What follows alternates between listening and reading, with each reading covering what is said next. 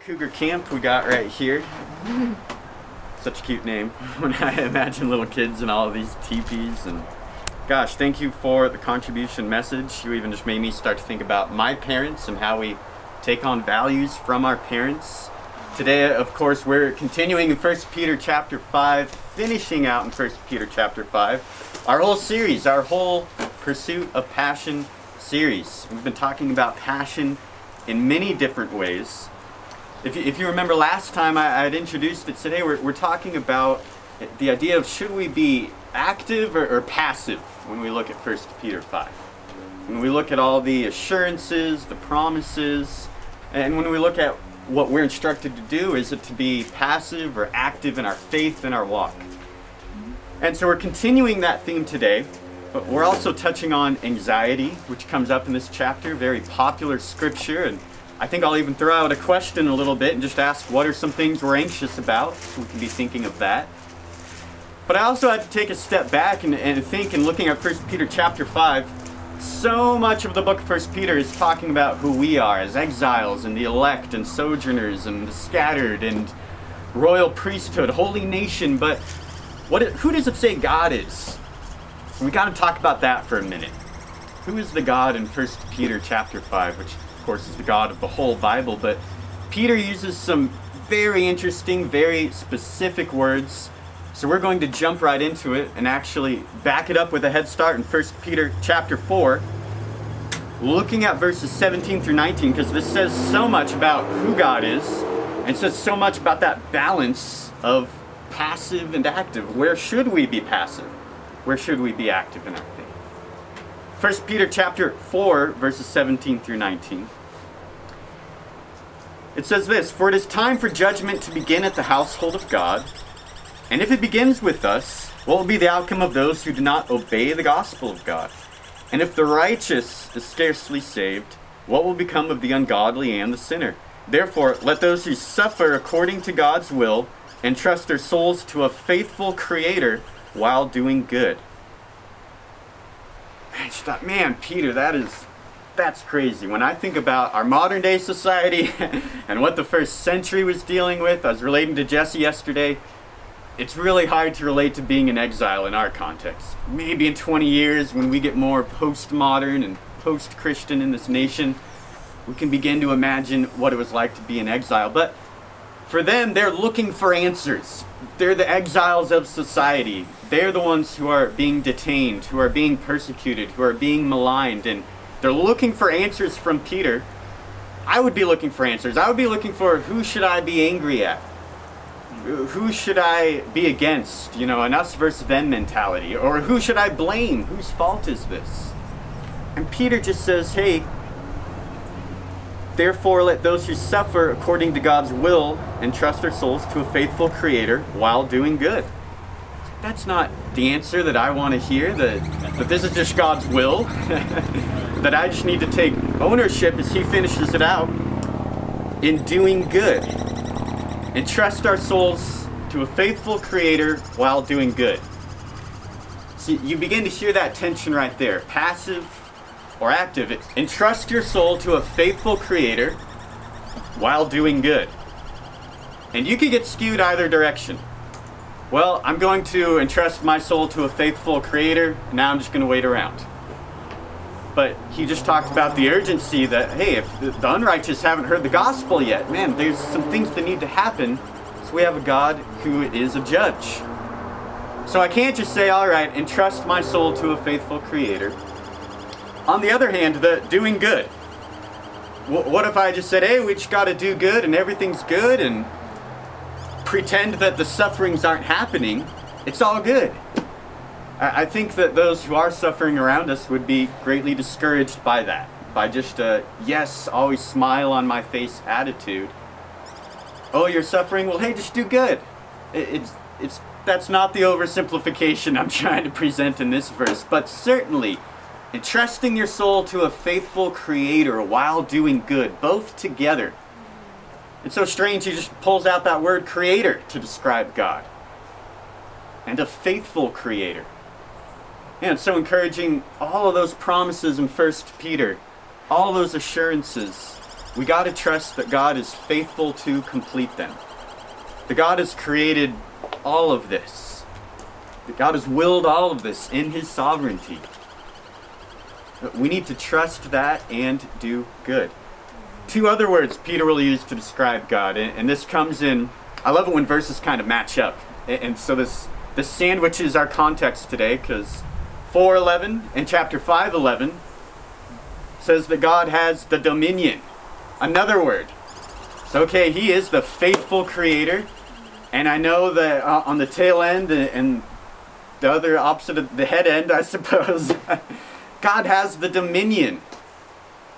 And then we get in a little closer. We're going to read this part in a second. But He is the God of grace and the chief shepherd. So, a little bit of review. Let, us look at that chief shepherd. We spoke on it last week. We're a little bit rushed last week.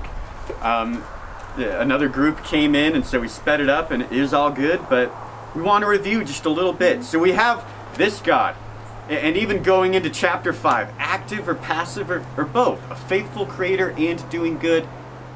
Let's look at this chief shepherd. Chapter 5, verse 1. Peter says, So I exhort the elders among you, as a fellow elder and a witness of the sufferings of Christ, as well as a partaker in the glory that is going to be revealed, shepherd the flock of God that is among you, exercising oversight not under compulsion, but willingly, as God would have you, not for shameful gain, but eagerly, not domineering over those in your charge, but being examples to the flock.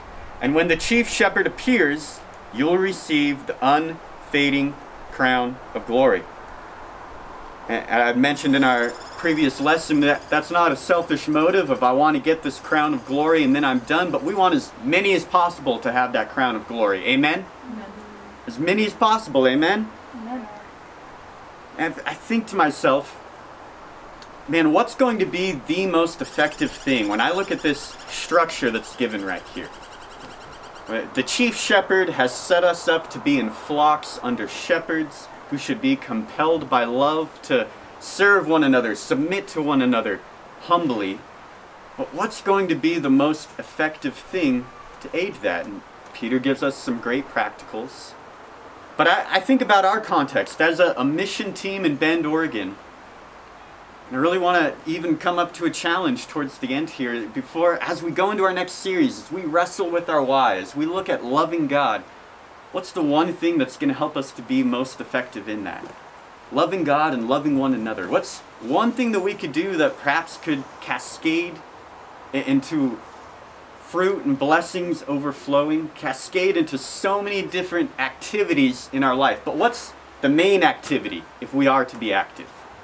We can get a little overwhelmed when we look at all the activities, right?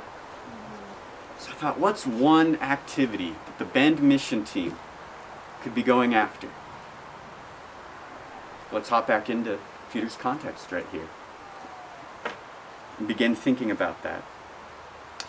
Uh, of course, uh, I said last time, hey, Peter sets it up so wonderfully. We want to be a witness to others outside of the flock, a witness of Christ's sufferings, and an example to those within the flock. Not because we're compelled to show off or put on a show or something like that, but willingly, because God wants us to do these things. So we go forward in that context, within that ownership of being an example, being a witness, and we know that, as I had mentioned last time, it takes a great amount of authenticity and integrity, right? If you're going to be an example to someone else.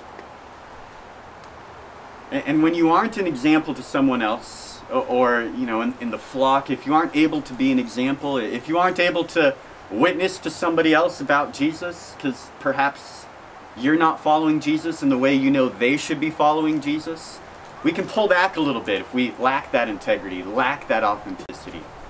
We can privatize our lives a little bit. But we don't want disciples to be privatizing their lives or, or pulling back. We want to move forward with authenticity and integrity and right motive. We want to have both of those things we reach out to others. I was mentioning to a group last Sunday wasn't in our lesson, but in the group afterwards, we're just talking about that concept, having more of a discussion of shepherding, being an example, and said, you know, where the rubber really hits the road, where I always feel that the most is just being in a personal Bible study with somebody. You know, when you're counting the costs with somebody, saying, hey, we, you know, we like to read the word daily. We like to pray. We like to have the humility to say, Lord, teach us to pray, to pray with one another, to learn from one another, to disciple one another. When we're teaching all of these things, we want to teach with authenticity, with a moral authority, with an integrity. And, and for me, I'll just say right now, that's one thing that does cascade for me. When I have the motive to be in a personal Bible study and win somebody to Christ, it cascades in so many other areas of my life. Then I am fighting to have an integrity, to have an authenticity, to, to be an example, to say, yes, I- imitate the way I'm reading the Word. It cascades in so many other areas where I'm probably going to wake up earlier and be praying to God that the Holy Spirit can put someone in my path or be within the Bible study that day. It cascades into me seeking advice from other brothers and saying, hey, how should I study the Bible with this person? Cascades into so many other areas of my life just by pursuing somebody and getting in the Word with them. Now, Peter will go on into a few verses where he brings up humility this idea that, hey, it's not just the shepherds who are submitting and the shepherds who are serving and subject to others, but likewise, we should take on a similar spirit. Everybody with me? Yeah. All right.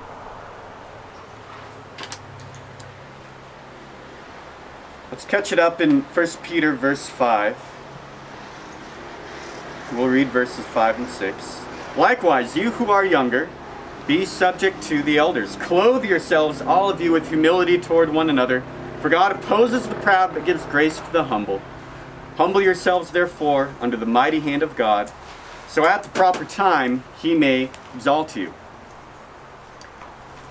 Hey, the, shepherds are serving and they're subjecting themselves and they're giving an example, so likewise follow that example. And we should subject ourselves to the elders, and we should be serving others, and we should do it with a willingness and eagerness. You know, I, I was talking about this with a few other church leaders this past week. So we're talking about how can we move together and be unified, and I really said, you know, I, I know for me, I need to put away my pride or my own selfish desires, my own private agendas, because God will not bless that. God will bless me being subject, me allowing the Spirit to work, me being humble. God won't bless my pride. And so, as church leaders, we're saying, yes, let's come together not with private agendas, because God won't bless any efforts of coming together if we come into it with a pride or a private agenda. Same thing for us, just localized right here in Bend as a, as a mission team, as a church. We want to have a, a unity of mind, not just saying, hey, the shepherds ought to be humble, but likewise, God will bless humility amongst the whole flock. Mm-hmm. If we allow pride to come into that flock, God won't bless that. Mm-hmm. If we, if we allow pride to come in, oh, I'm an example now. Look at me, I'm a shepherd, be subject to me. God is not going to bless an attitude like that. And again, the shepherd leads by example, not by driving others or putting on a show in that way. God blesses those who are humble. Verses 7 through 9. We have a lot to be anxious about. We're in the middle of a, a quarantine, well, coming out of a quarantine, on a mission team in Bend, Oregon. What are some things in your life that you have cause to be a little anxious about? Go ahead and shout them out. Finances. Yes. Baby toy finances. Work. Yes. Just future plans. Mm-hmm. Absolutely. Two, three more. Idleness. Idleness? Yeah, I hear that.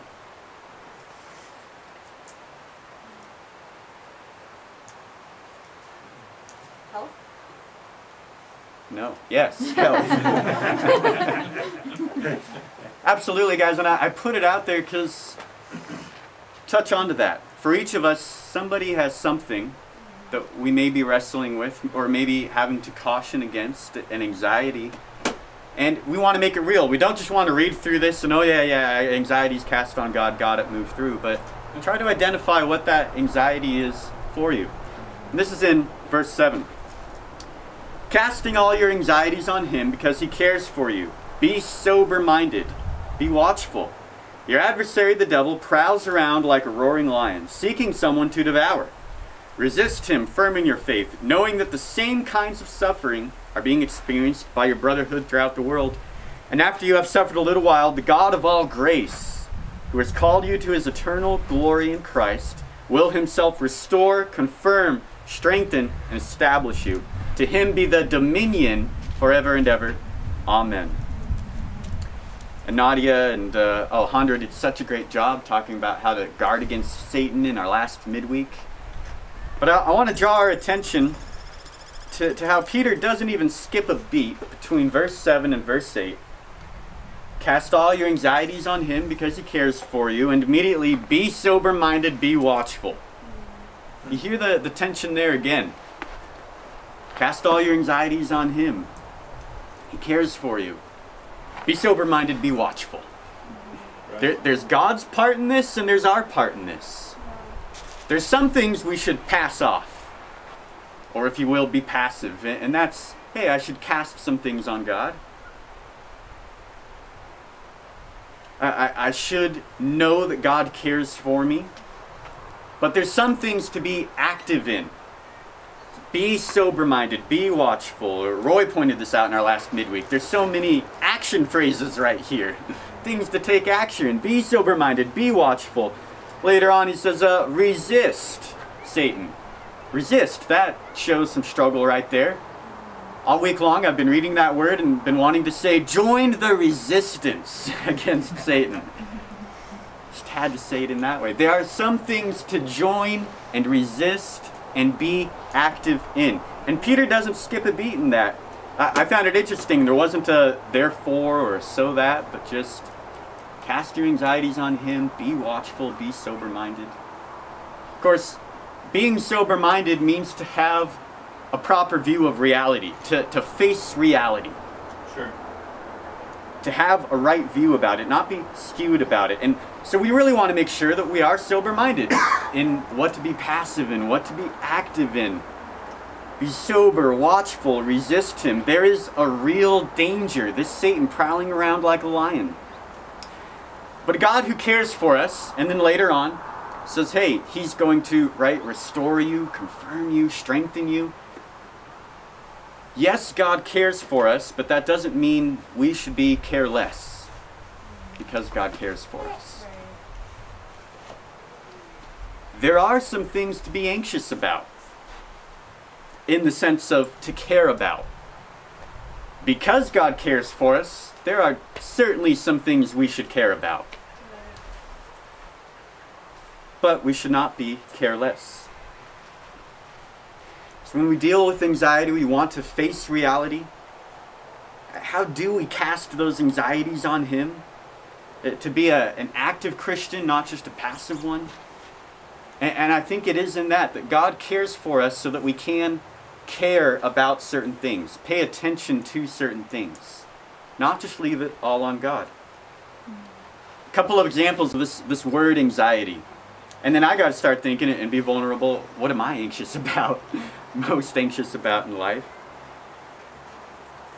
Facing the reality of what I'm anxious about. I mean, one thing is just talking with other people, sharing my faith, even coronavirus. I had to have you know, I, I wanted to look up all the risk factors. How close can I even get to other people if I'm sharing my faith? Cheryl Boyd said, well, if you're six feet apart outside and wearing a mask, there's a 0% chance. I said, okay. That helps me have a certain view of reality. And, I, you know, I'm going to talk to other doctors too and not try to push anything like that. You want to be sober-minded about things. I want to be read up about it. I don't just want to be anxious about it. Mm-hmm. A few cross references.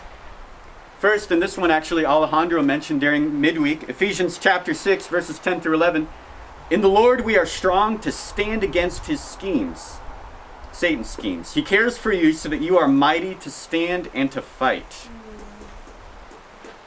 He cares for you so that you can stand, fight, be firm. He cares for us so that we can care about something.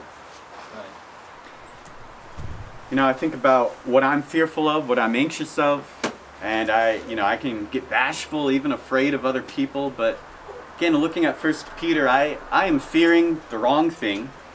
Peter certainly says again and again to have a fear of the Lord. And we see this play out that whoever we fear in life, that's the person who we respect and seek to please. We want to honor who we fear. We want to please that person. A- And I find myself caring more about what the world thinks of me or what friends think of me than what God thinks of me. More afraid of what the world thinks. So it boils down to sometimes I just want to be a world pleaser rather than a God pleaser. Sometimes I want to be a, afraid of the world and loving the world rather than a fear of the Lord and loving God. I, I have to pull back, pull that back in to have a sober mind about my anxiety. I'm anxious about so many other things. I could talk all day. so I have to take those thoughts captive. God says here, in actually I didn't write down cross reference, but it's the sermon of the sower, right? This word for anxiety comes up in the third soil. Who remembers what's listed in the third soil, parable of the soil? Things that choke us out or could choke out the word of God specifically, it says there. Worries of this life and deceitfulness of wealth. Yes. Worries of this life, the deceitfulness of wealth, some translation, the cares of this world, the, the lusts of this world. Things we should not be anxious about because they can choke out the word make it unfruitful. They can choke us out, make us unfruitful. But we don't want to be anxious about those things.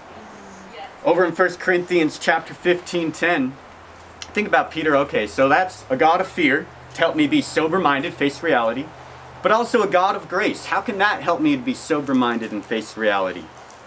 Paul says, 1 Corinthians 15 10, that hey, because of God's grace, he worked harder than anyone. So I gotta say, man, if I am experiencing God's grace, what is that going to look like? Am I going to be passive or active?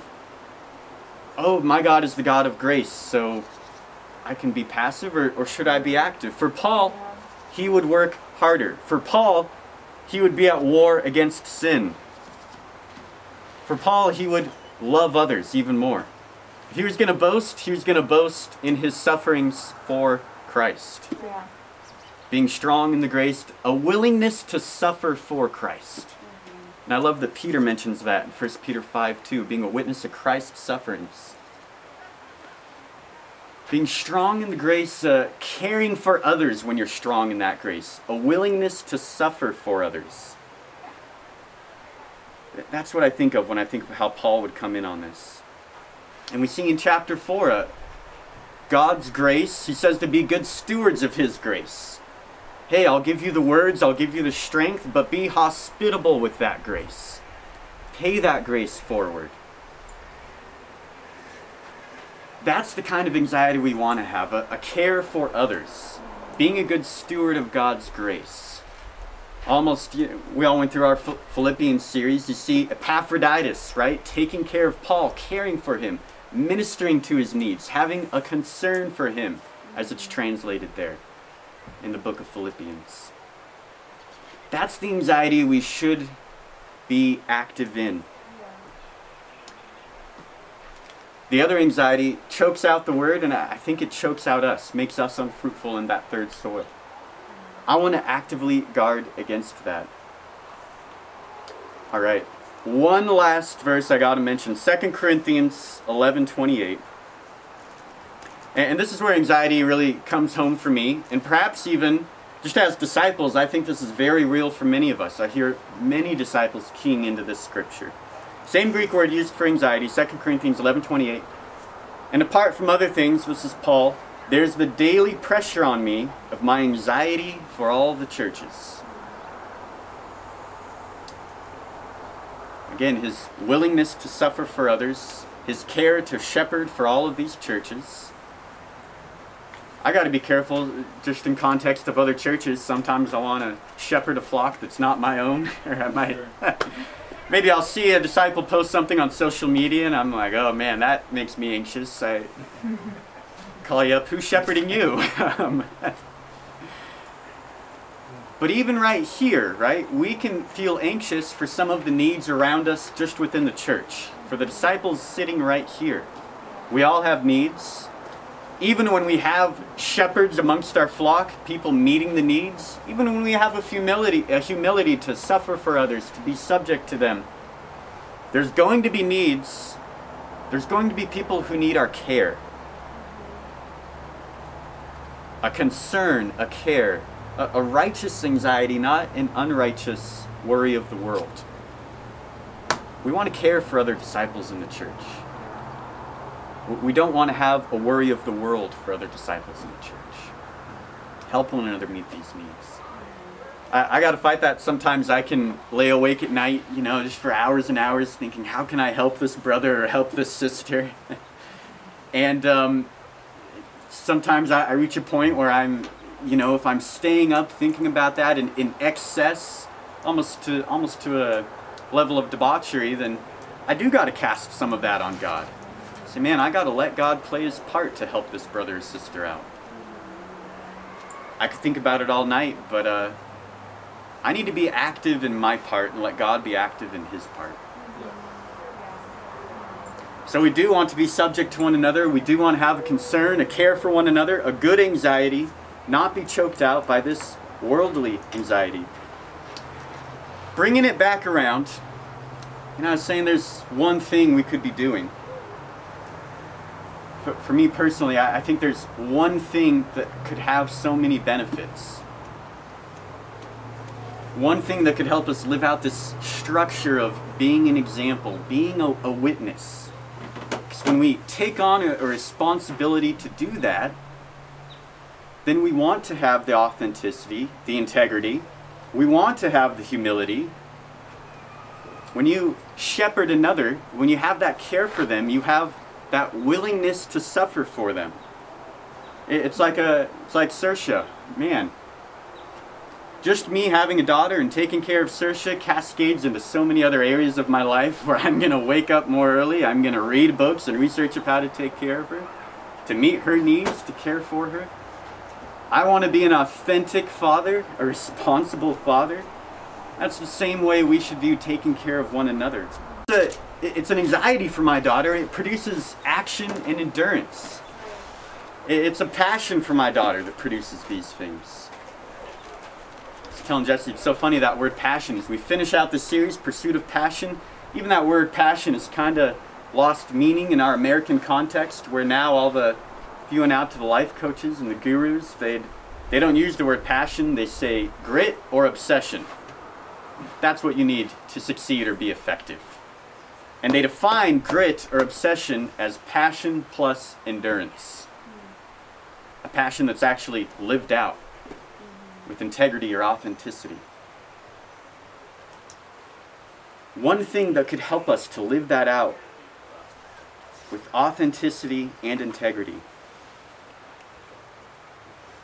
to help meet the needs, but also not to just be people pleasers willingly and not under compulsions.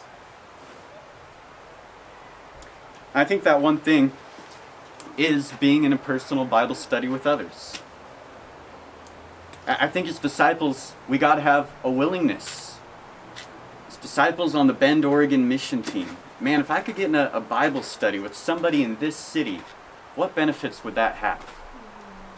What areas of my life would I have to align if I'm going to lead somebody to Jesus, share the gospel with them.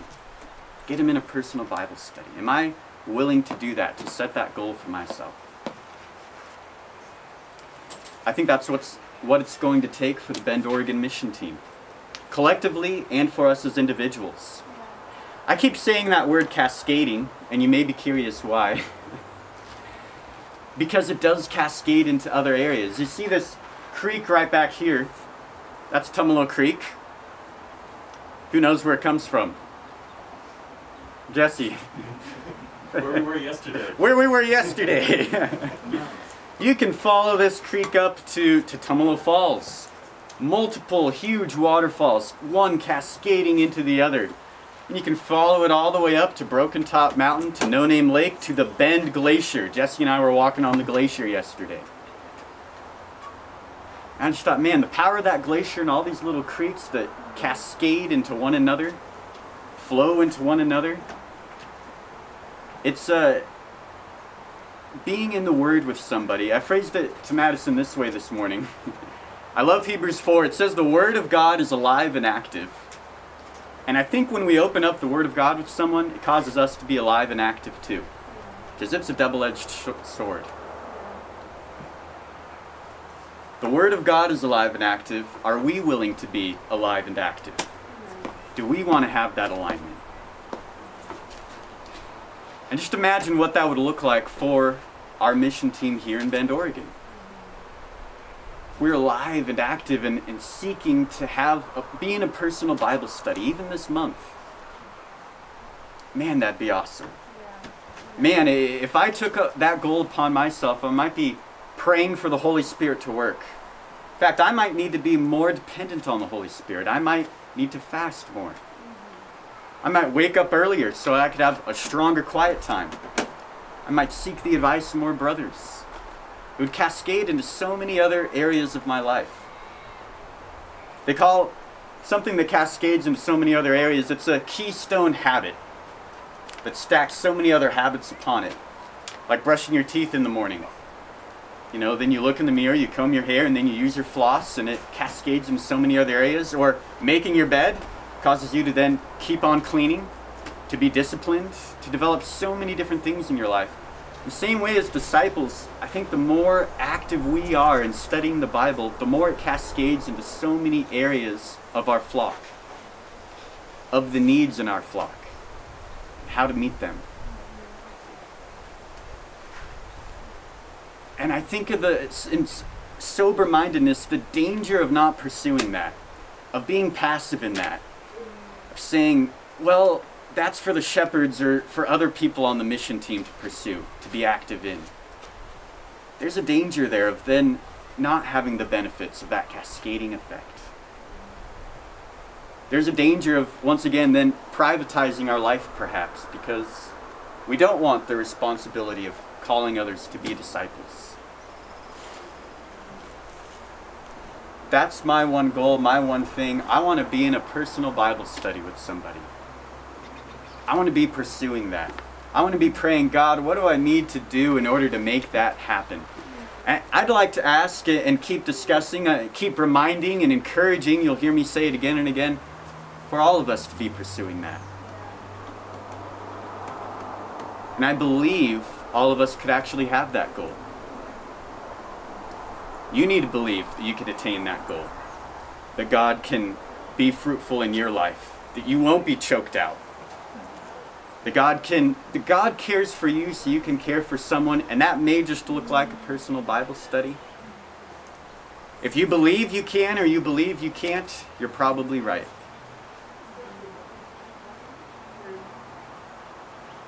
As we go into our next series, I'm so excited about it.